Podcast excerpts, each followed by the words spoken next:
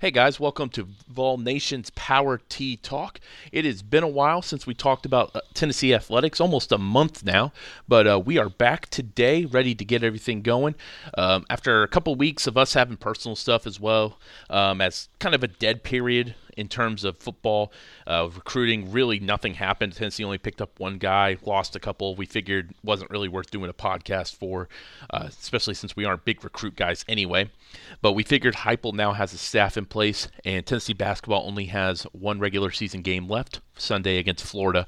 So we figured would be a great time going into March to discuss uh, both those topics there. We'll talk about basketball first, not any specific games, but just in general what we have thought over the last month or so about, you know, basically the downward trajectory of t- the basketball team. Ever since the Kansas game, it seems like it's gone downhill.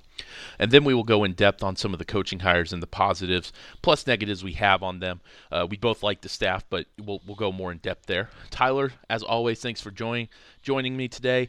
Um, I know we talked about right before it came on, but how was your snowmageddon in Memphis a couple weeks ago?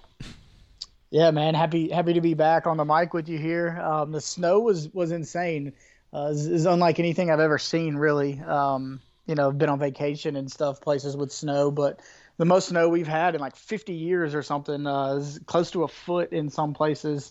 Um, so definitely got to get out and have some fun in the yard and uh, kind of watch the city shut down for for almost a week. So that was entertaining. Uh, just to kind of echo your thoughts, you know, basketball's just been such a a Jekyll and Hyde experience. Like I wouldn't even know how to have a podcast on it if we were doing it on a regular basis. Um, so yeah, it's it's just been really really a yo-yo uh, season for those guys, and unfortunately a, a, lot of wasted talent it looks like. But happy to be back on the mic with you. Happy that uh, we're here with a, a football staff, and even if we're in an unexpected place with basketball, we can still work our way through it.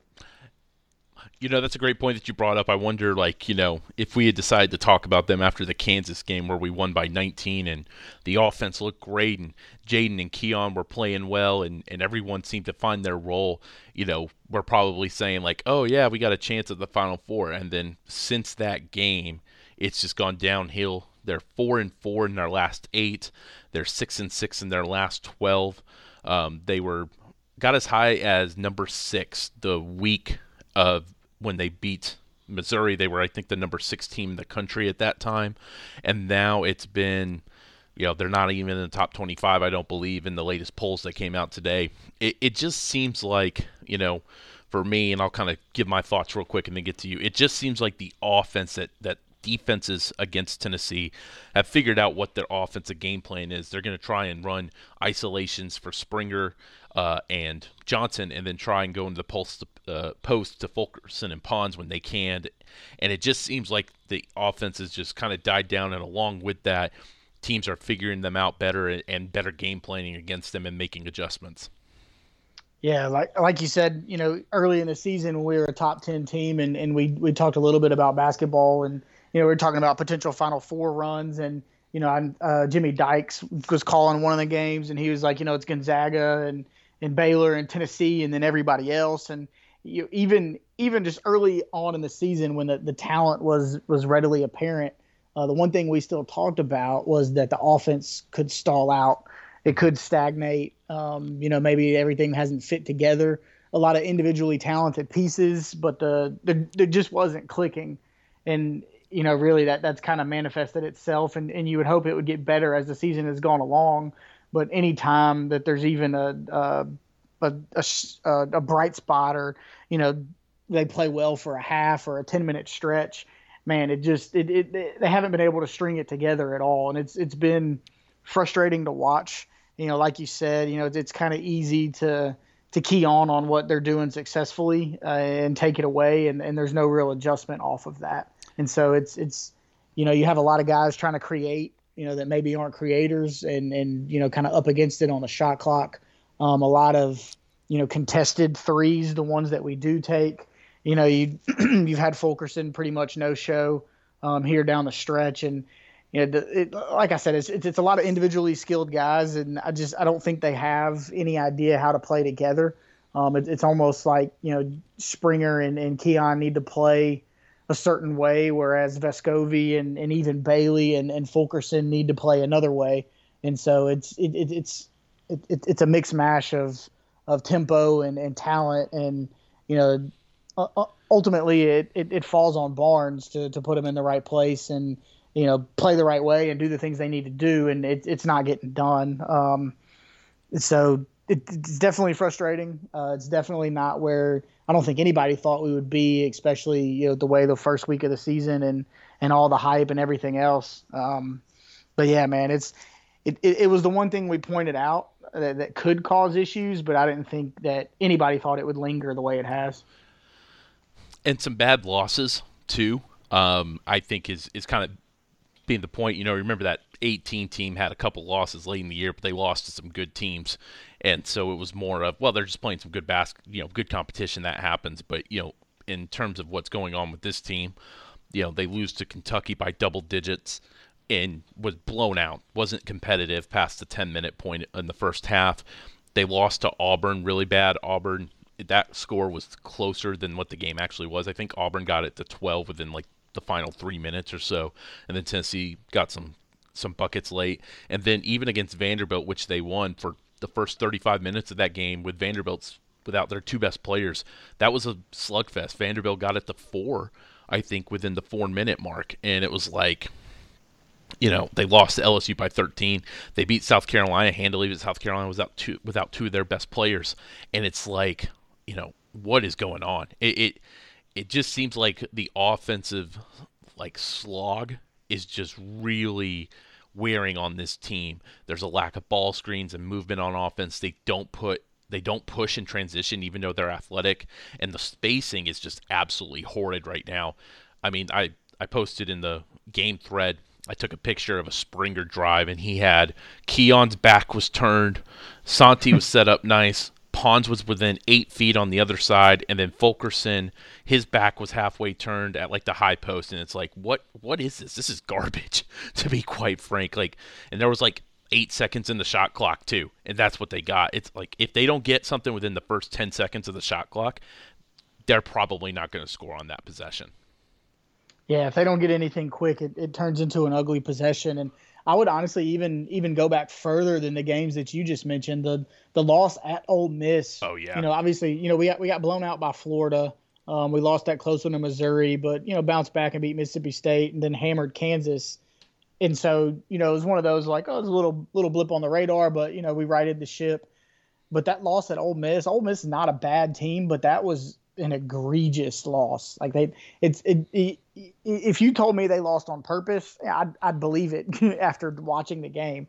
It was just it, it was that bad, and you know, then they came out the first half of Kentucky and was just still bad. Um, so I, I think that second half against Kentucky is kind of you know was deceptive because, uh, like you said, it's just been a pretty pretty abysmal stretch since then. South Carolina would be in the lone standout, but they were down several players, like you mentioned. So yeah, it's it's unfortunately it's a lot of Keon in transition, um, or Jaden trying to create. You know, Vescovi is is injured. Uh, I think that's plenty apparent. Mm-hmm. You know, mm-hmm. he's got something going on with his hip, and he's played through it, and his minutes are still high, and whatever else. But he's not moving well. He's not playing well. Um, and so I, I think that really limits. You know, because he, he's the guy who stretches the floor and is able to create a little bit. You know, he's, he's not his game doesn't rely on athleticism, but he's an offensive threat when he's healthy. Um, but you know, I think you know Bailey got hot for a game or two, but he's more of a catch and shoot guy. Um, it's just yeah, man, the, the, the spacing is off, and there's there's no. It, it unfortunately it seems like there's no real plan offensively. Um, and, and I know you like to to bag on the motion offense. Um, and I'll, I'll, give you the floor to do that here in a second. But it's it's heavily reliant on people being able to create, but also on chemistry. And you've got a bunch of new pieces. Um, you know, they played half a season together here, but you know that that's not really enough to kind of know everything about each other's game. But you also have guys in in different roles. Uh, whereas I assume Keon had the ball a lot in high school.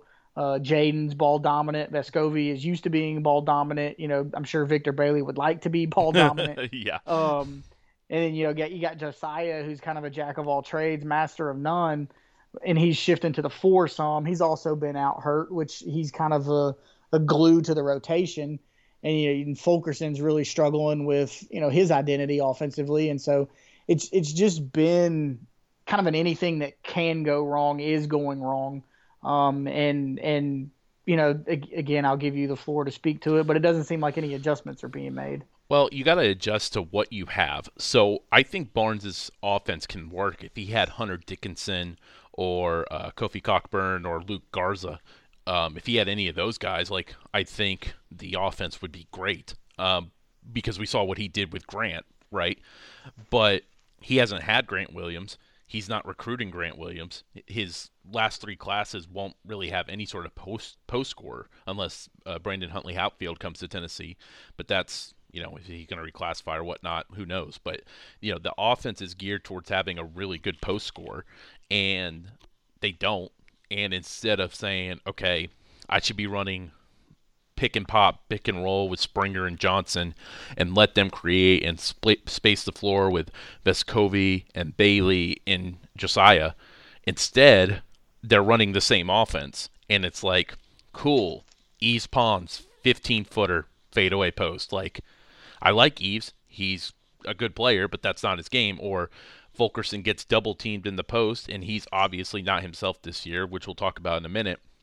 So he gets double team and loses the ball, or 10 seconds and they just clear out one side for Jaden. And because Tennessee's not a great shooting team, they just you know teams just collapse, and there's no there's no consistency. Like my plan would just be like, you know, and I know it's more than this, but like I would just run pick and roll with Jaden all day and spread the floor and go from there. But they don't do that.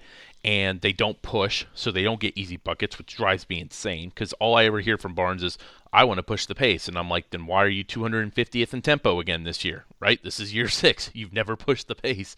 Um, and it's just it's just hard. Like, you know, they only like the only two guys that can create a shot is Springer and Johnson. And Vescovi's hurt, so he can't right now.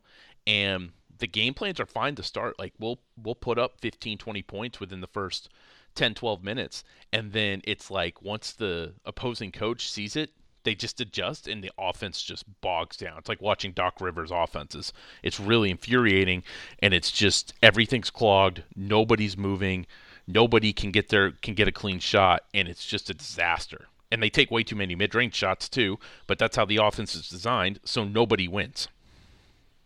That's what I was I was going to say before you touched on the mid ranges. In, in, in, fairness, they can all create shots. They just happen to be between 15 and 18 feet. Yes, the worst shot in basketball. Good point. Yeah, that's fair. Yeah, I mean, if, if if you look at the the heat map in the NBA of all the shots that are taken, you know, like every shot is within three feet of the front of the rim, or it's a three pointer, right? Like mm-hmm. that's you know we've we've kind of you know math, science, you know whatever your your subject choice is this thing to death with the most efficient way to score. And you know, Tennessee, you know, I don't you, you don't have to go to that extreme, but you also probably shouldn't be to the extreme on the other end, right? Like you you shouldn't be bucking the trend so hard that you're just incredibly inefficient and you know, your offense ranks low, you take bad shots, you don't push the pace, you don't get anything easy for yourself. Mm-hmm. And and granted, like you're you're more than willing to say, hey, we're, we're going to be a defensive team. That's what we'll do. You know, we, we don't mind, you know, playing in the mud as, as the Grizzlies coined many, many years ago now. Um, and, and kind of fighting for everything tooth and nail. Like you don't have to blow anybody out or be an offensive juggernaut, but at the end of the day, like you got to make it easy on yourself from time to time. It's it's hard if, if you put yourself behind the eight ball. It's hard to to you know continually overcome that when you don't have to play that way. Um, and so it, it's frustrating and you mentioned, you know, it being not as simple as just running ball screens with Jaden. I disagree. Like you, you can ball screen people to death. Like uh, again, the NBA, you know, college players aren't NBA players, but the NBA has proven, you know, that it, it, when all else fails, you just ball screen somebody into submission. um, right. And I, I think Springer is is more than capable of, you know, being a creator and a decision maker off of that. Um, now you may not have the appropriate pick and pop pieces, there there's enough catch and shoot shooters on the team where that that's at least a viable offensive strategy. And you know, God forbid we just try something different anyway because what we're doing is not working. Uh, Will Warren, who's kind of a stat guy, um, in posts about Tennessee basketball, great follow, stats by Will, had a great article on Tuesday. This was before the Vanderbilt and Auburn games uh, about how Tennessee, how many mid-range shots they take. Um, they put he said no team in the current top 100 of effective field goal percentage this year gets more than 33% of their shots from non-rim twos, which is a full 2.3 less than Tennessee. So Tennessee's basically doing something that they shouldn't be doing. And then he said uh, only six of the top 50 even crack 30%. Yet Tennessee is is basically shot 324 mid-range jumpers on the year. So they're getting about, you know, 12 to 14 a game from out either outside the paint and between three-point line.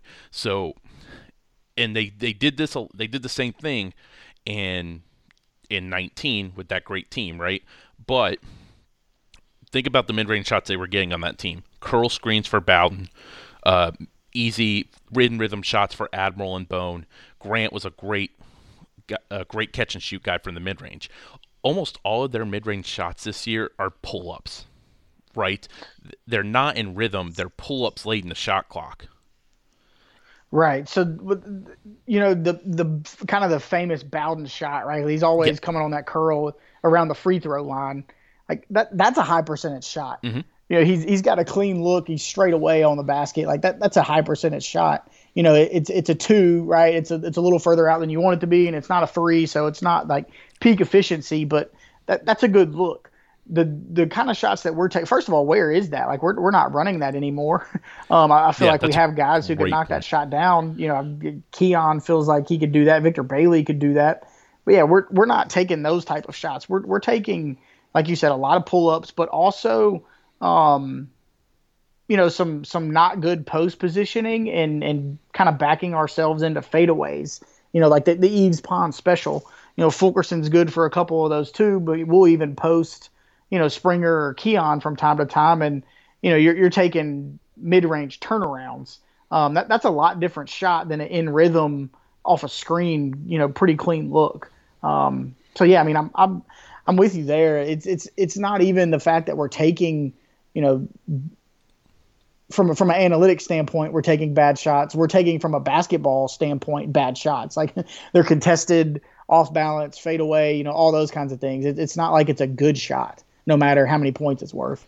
Well, and you know, I'll just you know be honest. Going, I mean, we, since 2007, and Rick Barnes has coached every year since then. In effective field goal percentage, his team's only finished top 100 twice.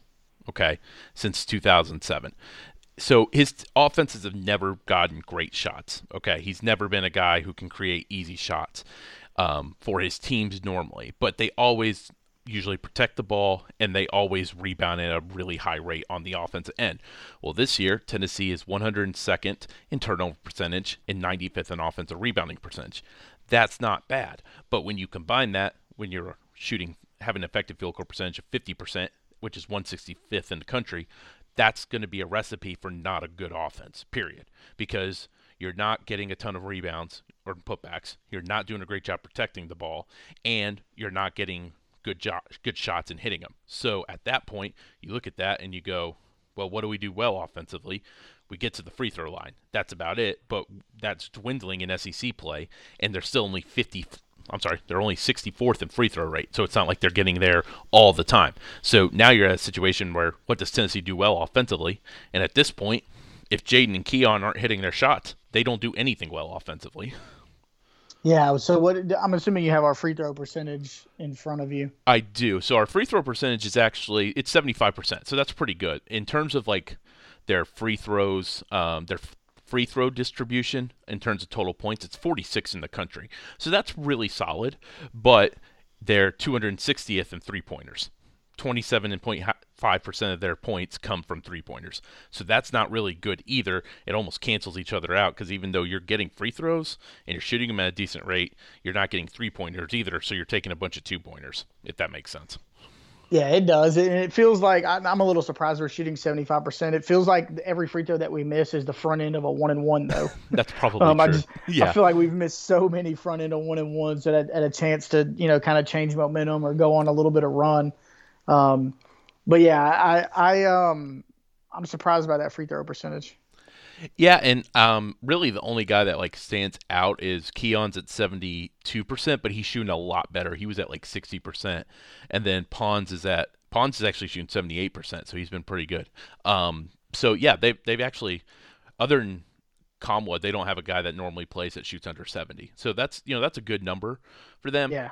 But again, if you if you watch this team, that's that's a that's something you can take advantage of, like being a great free throw team, shooting and getting it. But A, partially you have to depend on the refs, and then B, the offense isn't creating enough to where we're getting easy shots, so that way guys foul us. So that's part of the problem too. You can, yeah, you're really good shooting the free throws and you get them at a good clip, but you're not getting there enough to overcompensate for the other things. Right, and the, the flip side of that is if you have a, a game with a bunch of whistles, we're we're pretty physical defensively mm-hmm. as well. So um, you know, you're, likely to put yourself in foul trouble, even you know, even further mitigating your free throw advantage. Um, it, it, either way, I'm, I'm not going to let you drag me into the into the Barnes hate, but no, I'm not, I won't com- do that. it's a compelling case for you know, it, it's. It, it, it feels like the pieces should be able to be made to work. I agree. And we're not getting it. Um, and you know, I know people always love to bring up money. Um, you know, to me, it's it's not my money to spend, so I, I don't care if you're the highest paid coach or the you know the least highest paid coach. But it, it does feel like somebody with Rick's resume um, should have should have been able to to figure it out a little quicker with this team. Well, and you know, I've seen a lot of people talk about COVID, and COVID affects everything different. I get that. This is a little bit different team. Um, you know, this was a 17 and 14 team last year. This was not a good team last year, despite I think a lot of people, because of that that big Kentucky upset, really overrated that team last year. It was not pretty. Um, so yeah. like this wasn't maybe maybe they were a little overhyped, but looking at the talent, even with Fulkerson's decline, the way that Springer and Johnson are not being used correctly, I th- I think it's fair to criticize where they're at. And if they were like you know, if they started slow and then picked up, and this was their record, we'd all be feeling different. Like, oh, this makes sense, right? But they haven't had any COVID issues since December. Michigan, you know, and I get it. I'm a Michigan fan, so I bring them up a lot. But like, Michigan took three weeks off, came back and beat Wisconsin on the road. like, yeah, I mean, no, nobody here likes Memphis, but they've been halted for three weeks twice, and they're playing their best basketball right now. Exactly right, and so, you know, and I'm not going to get into like, you know, there's not been any rumors, but some people have noticed some on-court body language that isn't good, and I think that's just naturally when you struggle. I don't think that you, you can really take anything from that, but Rick does coach him hard, and I don't know, maybe Keon and Jaden. I can't believe they think this if they didn't hear what Grant had to say about Rick, but maybe they're tired of it. Maybe they're upset that the offense isn't more conducive to how they go. I don't know, but it does seem like this is a different team than December 30th when they beat Missouri by 20 at their place.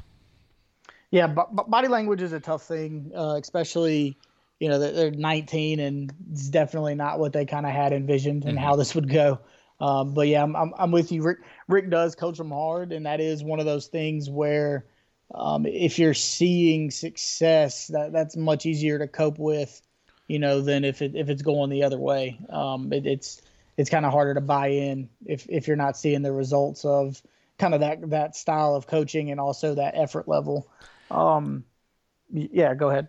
And the other thing I was going to mention, I, will just I'll kind of start here, and then we can talk about the lack of player development in this program, which is crazy considering where that 19 team went. Like everyone on that 19 team got better from the previous two years, but you look at it, you have five guys that don't make an impact: Pember, Plavsic, Gaines, Anosike and Walker. Those guys don't make an impact.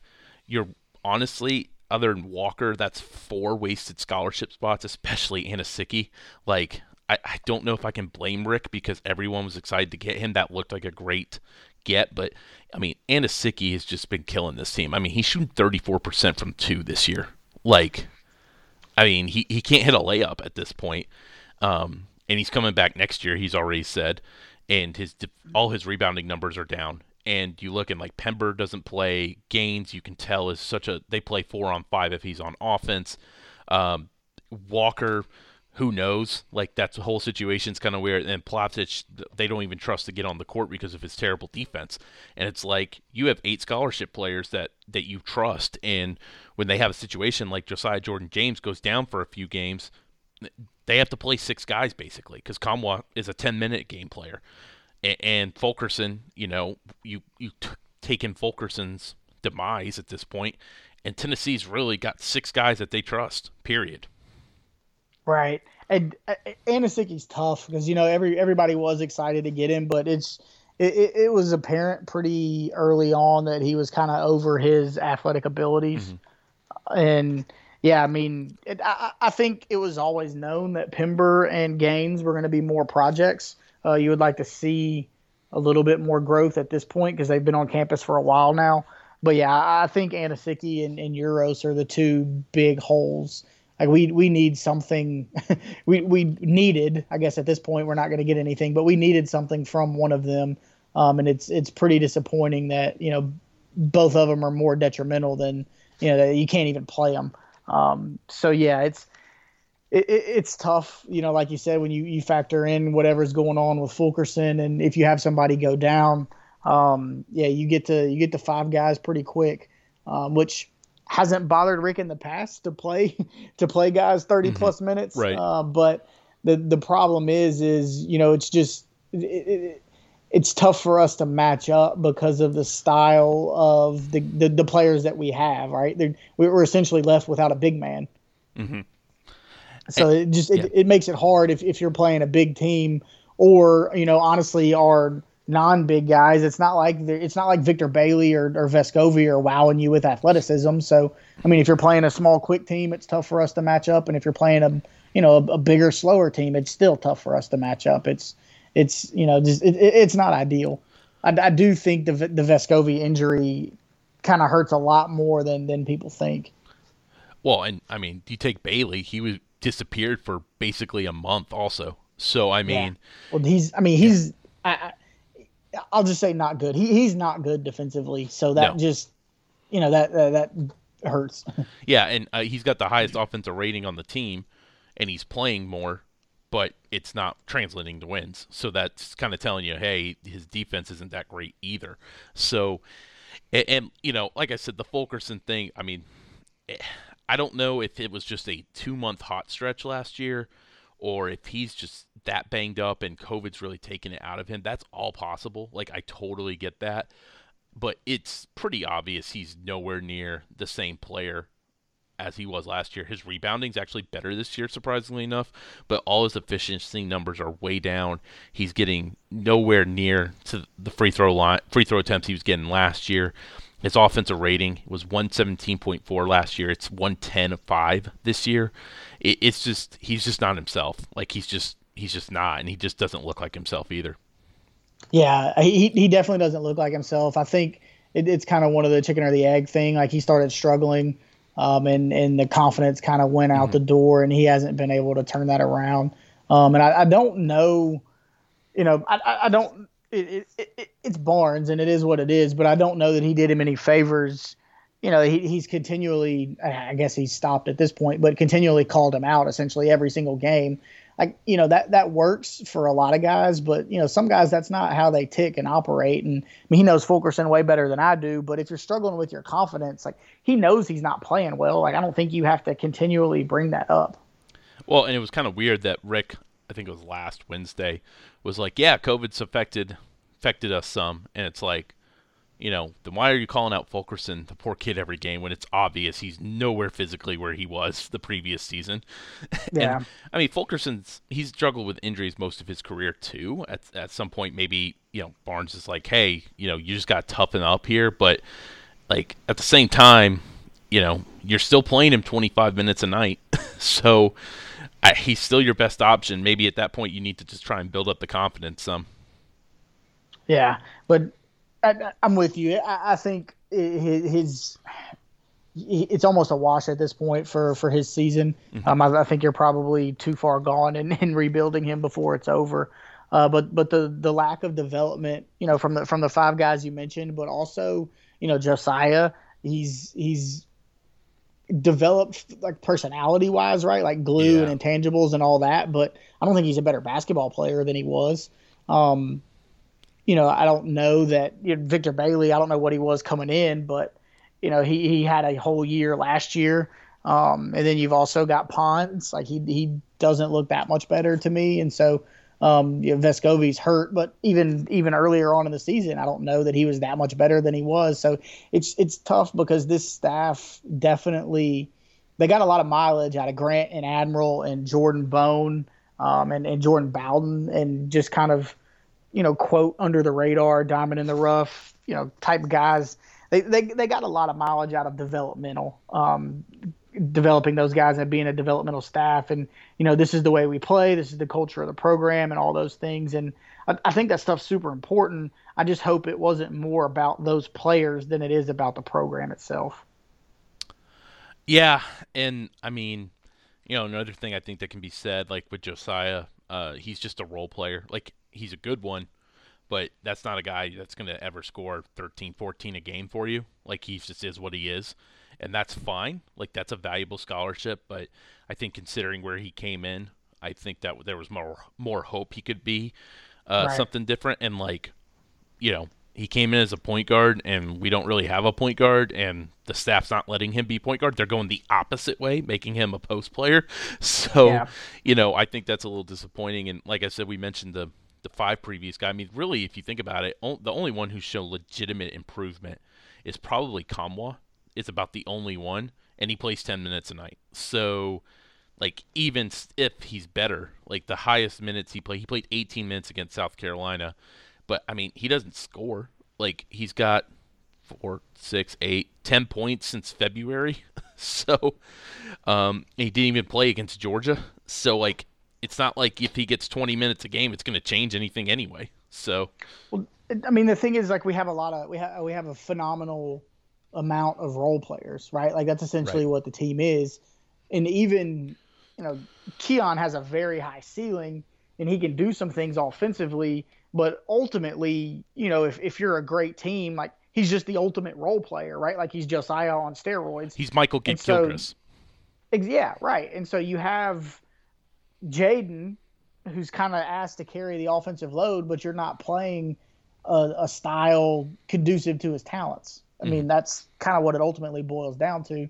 You got a bunch of a bunch of role players trying to figure out who's going to score, and then you have the guy capable of scoring not being kind of utilized in a way he can best score.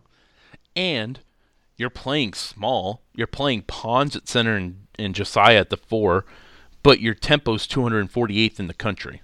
Yeah, So, yeah, small ball's great in theory, but if you don't shoot threes, and again, they're 260th in point distribution on threes, and you don't push the pace, you're 248th in the country, all your advantages of small ball are almost, other than spacing, really are gone.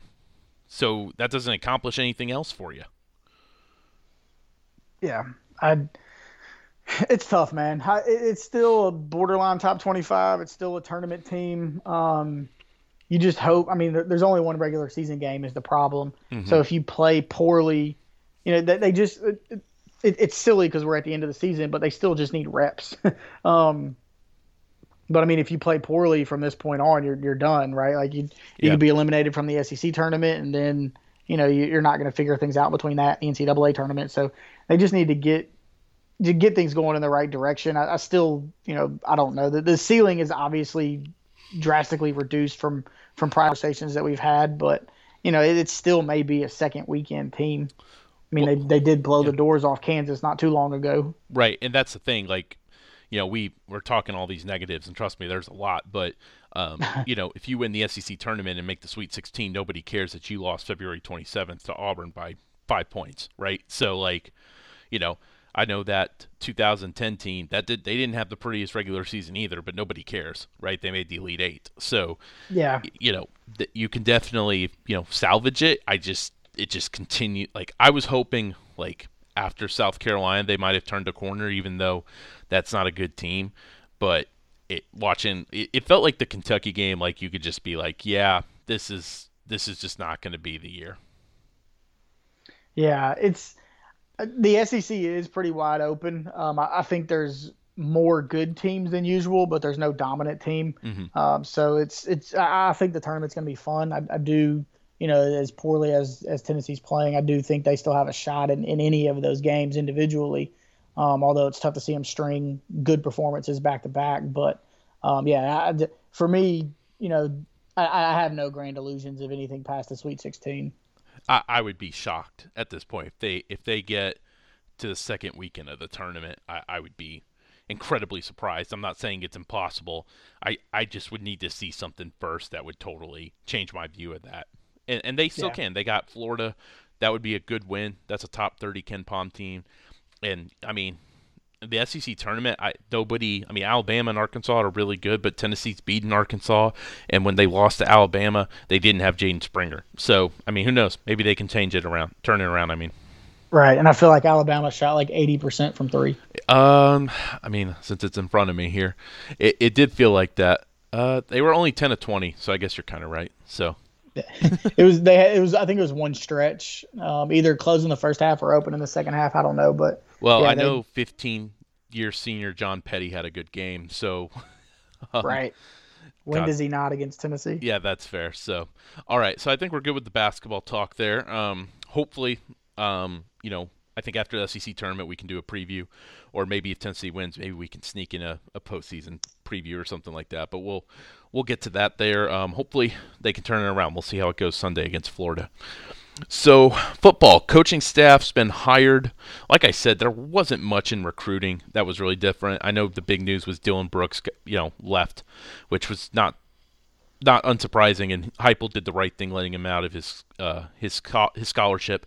Um, that's always the right thing to do. So that was good to see from from Heupel's point there.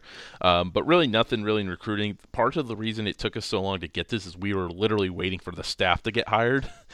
um, and we thought maybe at some point with the defensive coordinator we would never see one. I was I was getting ready to offer to you and me to be co-defensive coordinators at like a hundred thousand dollars at that point, um, with with how it was going. But they did get it in place here. I, I think um, I'll kind of go to go to you first here, just with an overall general question. What do you think of the staff? I know there's still one more guy that's probably going to be like special teams, most likely, maybe like an assistant defensive back coach or something like that. But uh, what did you think of the staff overall so far? Right. So when when Heupel was hired, you know, we, we figured there'd be a lot, a lot of UCF guys offensively, and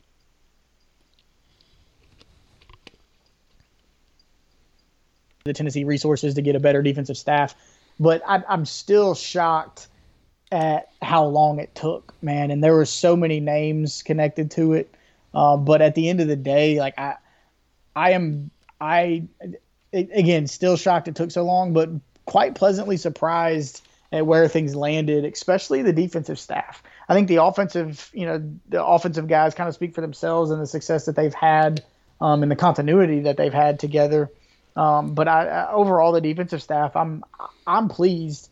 Um, I, I, know a lot of people are going to hate Willie Martinez, and you know it is what it is. But um, overall, I, I, do think it's a good defensive staff, and so um, it may have taken several different roads to get here but as far as what Heupel and and you know crew have been able to put together at this point, um, I, I, think it's a positive, man.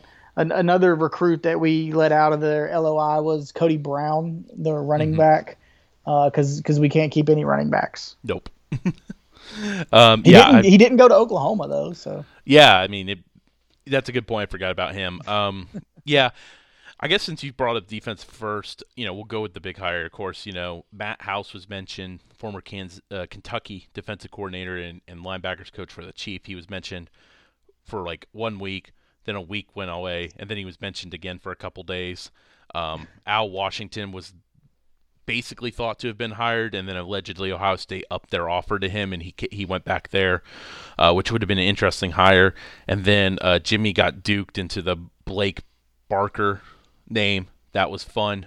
Um, so Danny could find the leak, as we mentioned. that was that was good, but ultimately landed on Tim Banks. So, what did you think of the process? And then, two, what do you think of Banks overall as the hire? So for me, I guess the, the way it kind of drug out is just funny being a Tennessee fan. You're like, oh no, we're just we're just waiting for the Super Bowl to end and it'll be house, right? right. Like that's kind of the stall.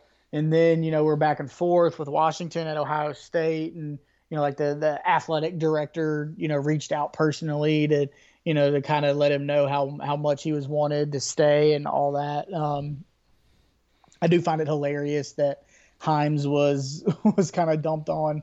Uh, and I, I, do find, you know, most everything Danny White does to be funny at this point. Hopefully, he continues to to back me up on that belief. Uh, but yeah, I, I, I don't. I, I, don't love the process the way that it kind of took forever. Um, but again, you know, it, it, wasn't the same fever pitch as a head coaching search. You know, I don't mm-hmm. think it was, you know, like a laughing stock or any national media jokes or whatever else. I, I don't think it put the program in a poor spotlight. Um, it's not like Henry or, or Crouch transferred in the process. Like, I, I don't think it set us back in any way. Um, maybe we didn't get our, our first or second choice, but I do think Tim Banks is, you know, a, a, a good candidate, right? Like he's he's had experience as a defensive coordinator. He's had experience at big time program, you know, such as Penn State. Um, he runs a, a four two five, which is pretty common, but also imperative for for stopping spread offenses. So um, he also, you know, is is kind of he's a safeties coach, is kind of his area of specialty and so it allowed him to to kind of fit with Rodney Garner, uh, who was already on staff. You know, we, we didn't bring in a, a, defensive line guru or whatever, although I think Rodney Garner would have stayed either way. But it, it's it, it's a good hire in my eyes. Um, it, it's not the best hire we could have made. It's it's not our number one candidate. You know, by the fact that it took you know it felt like three months. Uh, but I, I do like Tim Banks as a coach. Uh, I do like his resume, uh, and I do think he'll he'll be a good fit. Yeah, um, the defense was actually pretty pretty solid this year. Um, you know, Penn State didn't have a great season overall, and with COVID, we know you know makes a difference. But like, did a good job stopping teams on third and fourth down. They allowed a lot of red zone scoring, which can vary year to year. Um, you know, and I'm just looking at last year's numbers, right? But like, you know, points you know, points per play was 71st, which that's not great, but they stopped the run really well. Um, he doesn't they don't they're not Penn State was never a big turnover team, which I thought Heupel maybe would kind of go for a, guy more like that, um, and and a blitzing guy too, because I know they run a four-two-five and they normally like to get pressure up front with just the four guys at Penn State. But you look at Banks, you know, a he was a co-defensive coordinator, so potentially maybe he didn't get to insert everything he wanted. And then B, he's put a lot of good, you know, overall, he's put guys in the pros for a good portion of, of his career. Um, he's been a defensive coordinator for over a decade in college football. Uh, he seems to be a pretty solid recruiter. Uh, I don't find that to be as important with coordinators, but, you know, it's right. always nice to have a good recruiter on staff, uh, always. And you know, I think overall, there you you look and you pair him with Rodney Garner and Brian Jean-Mary, who are both very highly respected coaches, uh, not just recruiters. And you know, I'm not excited about Willie Martinez, but I actually think he's fine as a defensive back coach. So I think you put a solid staff around him, and like I said, you still have a spot for one more. Maybe you can go get another really good recruiter, or you can go the opposite way and get a really just solid position coach. I, I think overall this isn't the worst hire that ever could be made. He's not Sal Sunseri. yeah, yeah. That, that, that's one thing that kind of resonates throughout the staff is is experience. Mm-hmm. Um, you know, especially on the defensive side, all those guys are super experienced. But even in all the different position coaches, you have you know guys who have been associate head coaches, assistant head coaches. You've had, I mean, Jerry Mack, who's been an actual head coach. Um, and then you've also had guys who have served a bunch of different stints as recruiting coordinators. So um, it's not like anybody's growing up on the job. Um, it could be, you know, the Tennessee's the biggest program that they've been at, but they have the resume to kind of back up um, where they've been and, and what they're doing.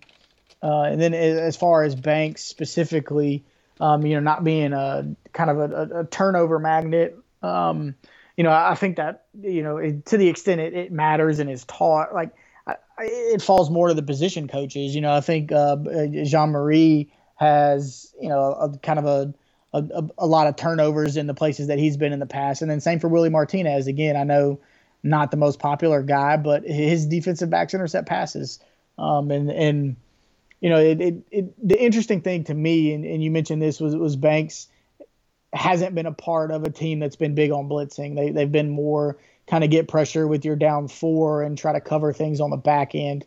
Um, you know, I, I, obviously that's great. Like uh, the Bucks just won the Super Bowl doing that. Any team who can who can get pressure with 4 mm-hmm. is going to be successful. Uh, that's just a lot easier said than done. And I don't know that we have those horses right now. Um, although we do, I, I, think, have a couple of young playmakers on the edge. Uh, but but what worries me, and you know, this we're a long ways off from from talking about rosters and whatever else. But um, if, if you're trying to get pressure with your four, if you're not blitzing linebackers and you're covering with linebackers, and our linebackers can't cover. yeah, and I would say, you know, at that, you know, you're 100% right. You know, they can't really cover, but you know, maybe we can recruit to that. I'm not I don't have high hopes for the 2021 season anyway, to to be quite frank. But um, yeah, I think you know if you if you look at the numbers and everything, overall Penn State normally had a pretty good defense since he's been there. Um, I know he's been associated with Butch Jones, and that freaks people out and makes them worry. I I totally get that. Trust me. But I think overall, you're looking at a guy who who most people um, are who most people thought nationally was a solid hire. I and it could have been worse. You know, would I have liked to see what Al Washington could have done? Sure, but he's never really been a defensive coordinator. I'd rather hire the ten-year vet, to be honest. Um, I would have loved Matt yeah. House, but I don't know. That's that's probably Mark Stoops' defense just as much as his, right? So, I think overall, you know, you get a, I'd say pretty decent hire. Like, and, and to be honest, at this point, you know, I think Heupel's offenses are going to carry the team anyway. Yeah, you want a solid defensive coordinator, but it doesn't have to be the best defensive coordinator in the country because your offense is going to cover some of your deficiencies. Yeah, and here's I, I agree. Heupel's offense is going to have to carry the day, um, and I, I, think that's you know I think that's obvious, uh, and and you know hopefully your defense can just hold serve every once in a while, but but you know, Heupel is not going to win low scoring games. Mm-hmm. Um, you know, he's he's going to put points up himself, but he's also going to play at such a pace where you're not going to be able to hold teams, you know, to to low scores. Uh, but uh, one of the things that encourages me most about the staff, um, and, and obviously this is defensively because he, he pretty much brought his his entire offensive staff with him, but he he doesn't have any prior connections to these guys. Like he he went out and hired you know the guys he thought was best for the job. You know, it's no buddy buddy deal you know, like Will, Will Friend's not on this staff. Um, yeah. You know, th- these are guys that kind of stand on their own merit. And honestly, you know, Banks was was well regarded as as a hire and, and nationally respected. Um, I think the same at, at every single again with the exception of maybe Willie Martinez, but I think the same at every single stop as far as the position coaches and, and Tim Banks on the defensive side. I mean, these these were these were applauded hires. Yeah, it, it definitely could have been. You know, I like I said, uh, I I think everyone on the defense has a has a really solid resume. Brian Jean-Mary was the recruiting coordinator at Texas, and Charlie Strong brought him a lot of a lot of good classes. Um, you know, he was at Michigan under Harbaugh, so he's got a really really solid resume under him. He's a Charlie Strong guy, and like I know what we can say about Charlie Strong as a head coach, but like usually Charlie Strong knows defense, right? So that's solid. And we know what Garner is. He's one of the best recruiters in the country. And I mean, his defensive lines are normally pretty good everywhere he's been.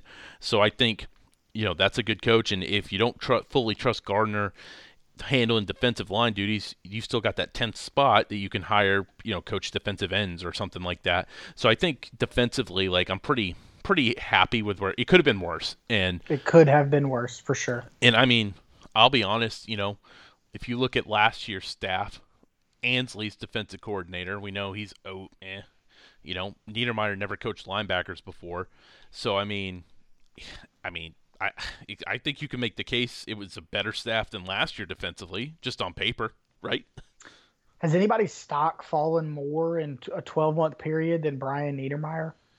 Well, he might have to go into stocks because he's probably not coaching anymore. Would be my guess. Um, yeah, that but he be... was like a, a, rising star, and without having to coach any positions, and now he's probably never coaching college football again. Well, um, I think we we kind of maybe figured out. Unfortunately, he might have been more bagman than than recruiter yeah. at that point. But right, I mean, I mean, you look at it, you know, and I have to bring it up here, but like you know, again, you, they had Ansley, right, which is fine, I guess. But I mean, Niedermeyer never coached before. I, you know, I you know we saw that you know defensive line coach, you know Tracy Rocker, he's okay. I never was entirely like blown away by him overall. So I, I, I don't think this is a bad coaching staff at all. I, I think that there's a lot of promise there. And again, there's no Will Friends here. I mean, Jimmy Brumbaugh didn't last a month, right? So, you know, yeah. like I mean, Ur- Urban Meyer was trying to hire, you know, Jean-Mary in, in Jacksonville. Um, so I mean, he's you don't have to recruit in the NFL, right? Like he he's he's got some technical chops to his game. Um, so I I agree. I, on paper, it's probably a better a better staff. And you you mentioned that one open spot, you know, trying to pick up maybe an ace recruiter type. That could be a defensive line guy, and, and Rodney Garner is essentially just your recruiter. Yeah, it, they can go either way with that. Um, offensively, nobody's really surprised by this. Um, you know, Alex Golesh is the offensive coordinator. We know the truth that Josh Heupel's the offensive coordinator, right? So, um, yep. brought in Glen Elarbee, Kodi Burns. Um, I actually really like Kodi Burns. I think he's he's a really solid hire, and we'll kind of get more in depth there. Um, with that. I guess they could hire an offensive guy. I just I just don't see that to be the case. But I think overall it's been a it's pretty solid offensive, uh, pretty solid group. Joey uh, Halsey, Halsley, excuse me, I'll get that right someday. Um, had probably the best presser out of all the coaches. Like I really liked his style and everything. So, um, kind of like what he said about opening up and you know being aggressive and forcing guys to to do what needs to be done and everything. And you know, it was nice to kind of hear like he didn't use the word game manager like the last three coaches. So I'm gonna like definitely take that uh, from him. And then Jerry Mack has pretty good experience overall, just as a as a coach in general. So I thought the offensive staff was pretty solid. Um, would have loved to keep Jay Graham, you know, but that's that's fine. It is what it is. I, I none of nobody on this staff was going to be retained with what went down. So um, I'm pretty happy with what the offensive staff is as well. Yeah, no, nobody was going to be retained, like you no. said. I, I, think you know everybody would love to keep Jay Graham around, but it's just it's just going to be hard to have you know one holdover. um, but it, it you know as far as Heupel being the offensive coordinator, yeah, the, the, offensive coordinator doesn't really matter. Whoever gets the designation on the on the staff, because Heupel's calling the plays, and I I know a lot of people have issue with that, right? They talk about like the head coach micromanaging and you know this and that, and he needs to let his coaches coach and all that kind of stuff. But you know, to me, like I, we talked about this last year, like it infuriated me that Pruitt allegedly was not calling the defensive plays. Mm-hmm. Like if you if you make it to head coach, there's a 90 some odd percent chance you were a coordinator first, right? And you got to be a head coach because you were a successful coordinator. Like if Josh Heupel you call plays. You're one of the what five best play callers in the country, and so now that you're a head coach, you shouldn't call plays anymore. You shouldn't micromanage your offensive coordinator. You should let him call plays. I don't. What sense does that make?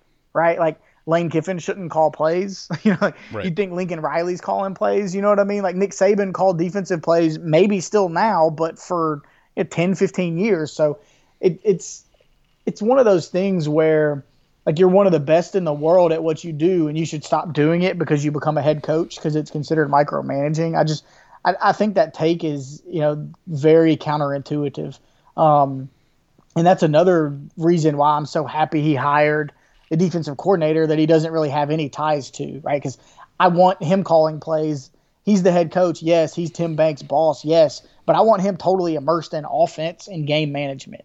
Like i want tim banks over the defense and so, you know, for me, I, I am a thousand percent fine, and I even think Heupel should call plays and should continue to call plays, you know, forever. Um, but moving on to the rest of the offensive staff, um, yeah, I mean, Kodi Burns is a guy with SEC ties, um, kind of up and coming coach. I, all of these guys have kind of taken positive steps, you know, as coaches. You know, there's not like you know been fired or retread or anything else. Uh, Jerry Mack may be a, a lone ex- exception, but again, he, he wasn't fired. He just has a long resume. He's been a head coach, um, but he's a Memphis guy. He has great Memphis connections. Um, and and getting him as a running back coach, I think, is a big win because I, I think I think he's I, I think he's an underrated member to the staff. I, I think mm-hmm. he'll be a good recruiter, um, and he is you know quote from the outside um, as it relates to the offense that these guys run uh, but he can also add fresh perspective. Uh, and so I, I, think I think it makes sense for Heupel to call plays. I think it makes sense for him to keep the guys that he had and is comfortable with intact. Um, and and I, I I think this is, I think I think it could be a better recruiting staff, but I, I do think it's a well-rounded staff in terms of it's going to have the ability to recruit, but it's also you know they're going to coach uh, and they're going to coach well, and I think they're going to develop guys. I, I think they're going to you know put guys in places to be successful um, and and really kind of play to the strengths of the team. And what did we say when we were looking at the coaching? That you know, recruiting probably doesn't matter as much because of what potentially could happen. We gonna we're gonna need development coaches. We're gonna be need coaches who can improve guys no matter who comes on campus, which the last three staffs haven't been able to do, right?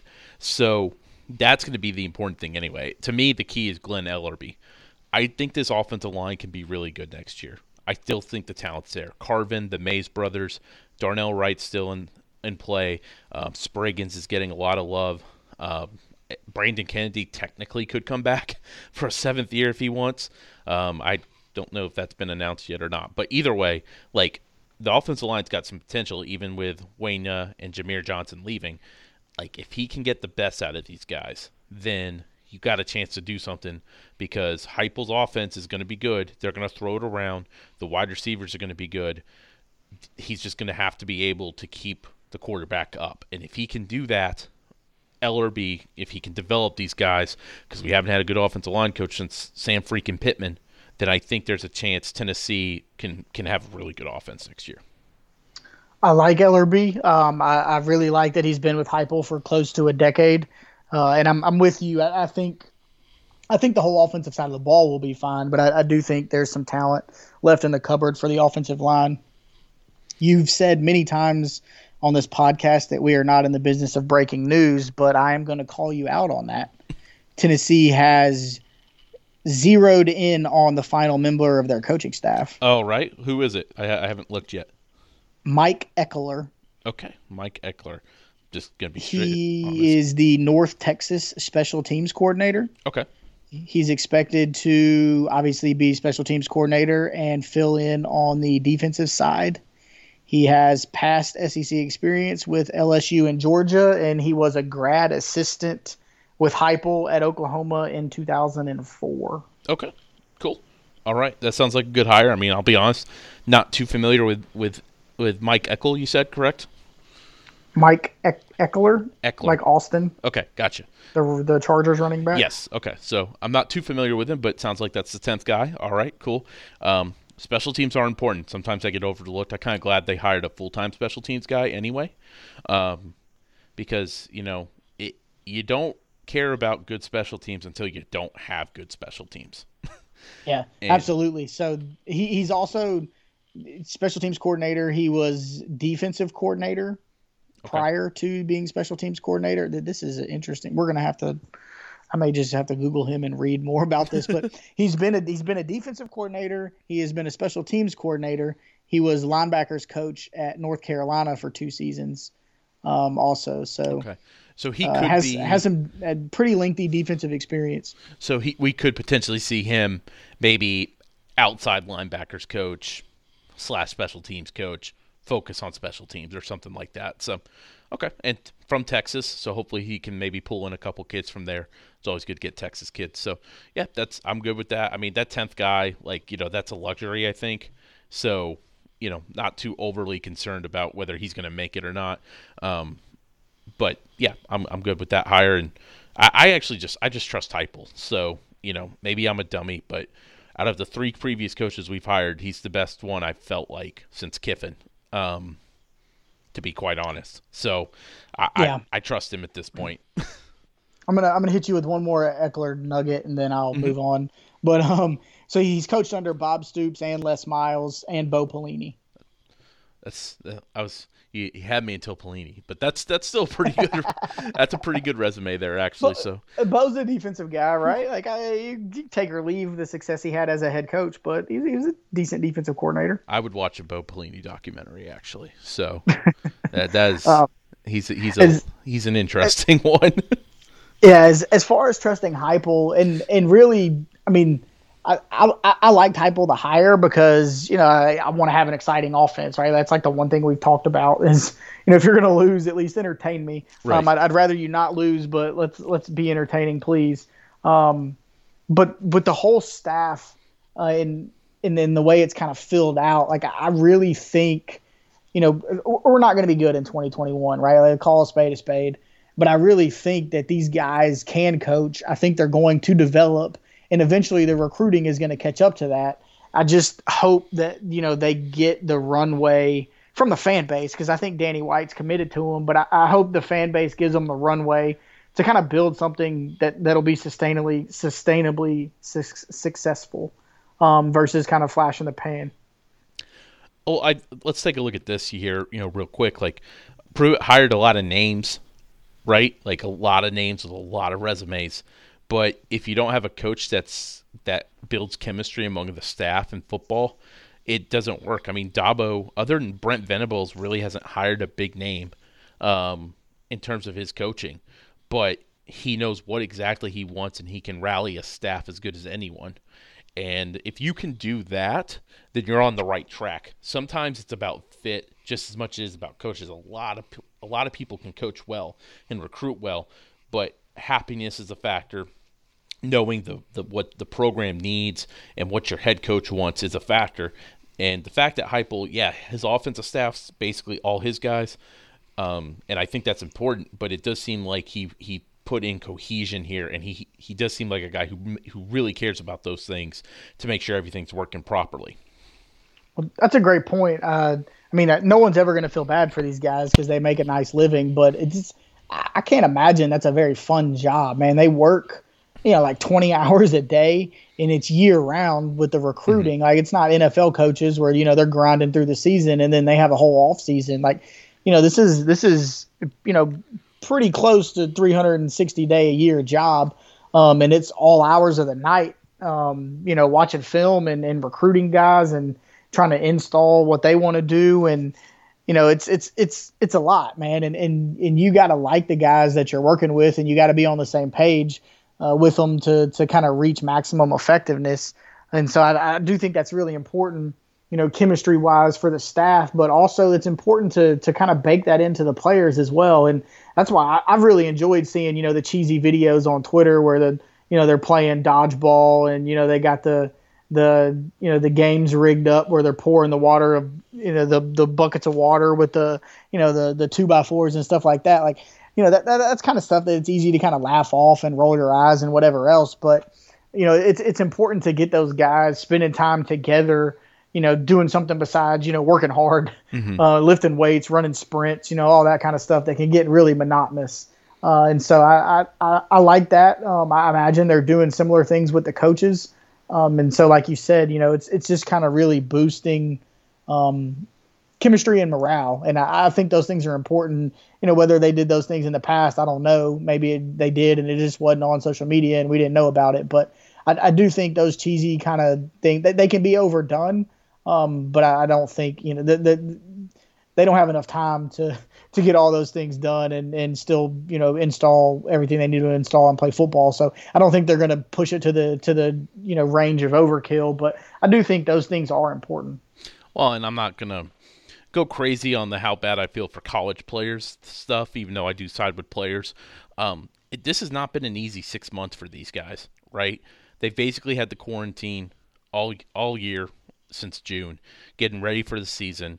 Um, they lose their coach really late in the year. Um, you know, the athletic director's gone. You know, it's been kind of a crazy ride. I think building their the players' trust and building chemistry is important. And I think that's the players do need to have fun. I think you're right. I think they, you know, yeah, sure, they're they're team sponsored videos, right? But it's nice seeing guys lift each other up and have fun and crack up a little bit in the in the weight room, knowing everything they've gone through. That's that's important stuff. You know, this has not been easy on them, and you know, Heupel needs to win those guys over too because he's going to be coaching them. And you know, the more team cohesion and chemistry you have, that's that's the better. For sure. It's also good, you know, again, these are like two minute heavily curated videos, but seeing Alontae Taylor take on some some pretty obvious leadership is also nice. Right. You know, some we talked about the basketball team. We're not seeing any leadership right now. it's important that you find out who your leaders are so you can prepare for the fall. I agree completely. So, yep. all right, I think we got everything covered under 90 minutes. Unbelievable. Great work by us here today. um, did you have any final thoughts on whether football or basketball for Tennessee here? No, man. I, I you know, I've, I've we've kind of talked about it, and I've made my point, but I, I still just want to reiterate, like I, I'm pleasantly surprised with how the staff turned out. I honestly, you know, would I have rather hired Lane Kiffin or you know shot for the moon and all that other stuff? Sure, absolutely. But you know, it, it could have been a heck of a lot worse. And I, I really like the way full staff wise it's rounded out. Especially when you consider that this is that they have pending sanctions too. I didn't even think about that part of it. Um, you know, when you think about the investigation, the fact that they could get a veteran like Tim Banks and bring in Rodney Garner and, and, and bring in the offensive staff that Heupel did, it, it's actually kind of impressive when you think about it. Yeah, if if Willie Martinez is the quote worst coach on your staff, I think you're doing all right. I think that's a really good point, actually. You know that that is you know a good point. If if that is you know Willie was like probably one of the three best coaches on Butch's staff, and that was not good. but if he's your worst, then yeah, that's there's nothing wrong with that. So, all right, I think we're all good to go. Um, I think we should probably prepare for something next week, um, either after the SEC tournament or before. We'll we'll figure that out. Um, but we'll also just because we love baseball, baseball is our sport. Uh, we are going to do what we did um, two years ago. Um, we're going to do MLB over unders, which I can't remember if we did. We didn't do last year because of COVID, but we're going to do MLB over unders for 2021 American League and National League. I know some people who listen to this podcast probably will skip that. That's fine. That's literally just for us, and so I can spend a whole weekend just looking over baseball teams. also, shout out Vols baseball team putting some runs on the board. Yeah, they had a. Uh, it was ugly Saturday. It you know pissed me off because you know you watch Tennessee basketball beat get beat by Auburn at noon, and then Tennessee lost both games in a doubleheader, and it's like, yeah. yeah, this sounds about right. And I think the Lady Vols lost on Sunday, but yeah, they're looking good. I'm gonna try if the weather's better to get over to uh, Lindsey Nelson maybe next week. Um, I think that might be be the goal since I live there.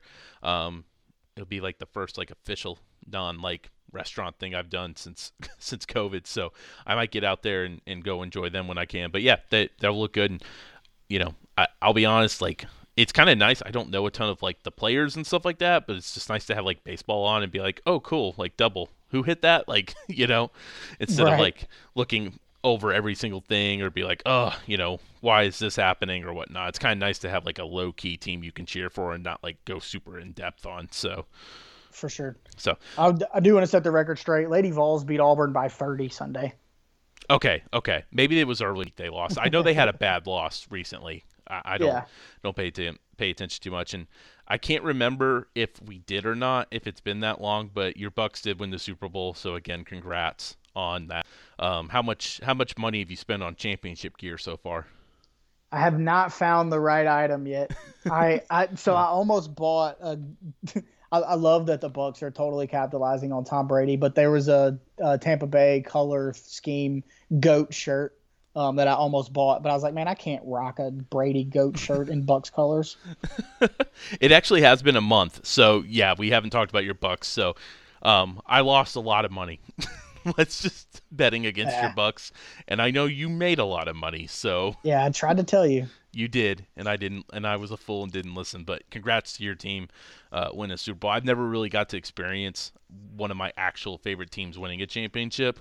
Like the Red Wings won in 08, but I didn't watch hockey, and the Pistons won in 04, but I wasn't like you know I was only like 12, so I'm I'm waiting for that, and I literally can't wait till it happens. So um, I know that's two football, that's two Super Bowls for you, so that's that's pretty cool. It is. The sad thing is, is that none of my other teams won anything in between. So I'm, I'm back to back Bucks trophies. well, you know, I'm a Lions fan, so I mean, you, if I would cherish those two, just cherish them. So for sure. All right, thanks guys for listening. We appreciate it as always. We'll get some up next week, and like I said, look for our MLB over unders. Uh, as always, y'all take care and go Vols.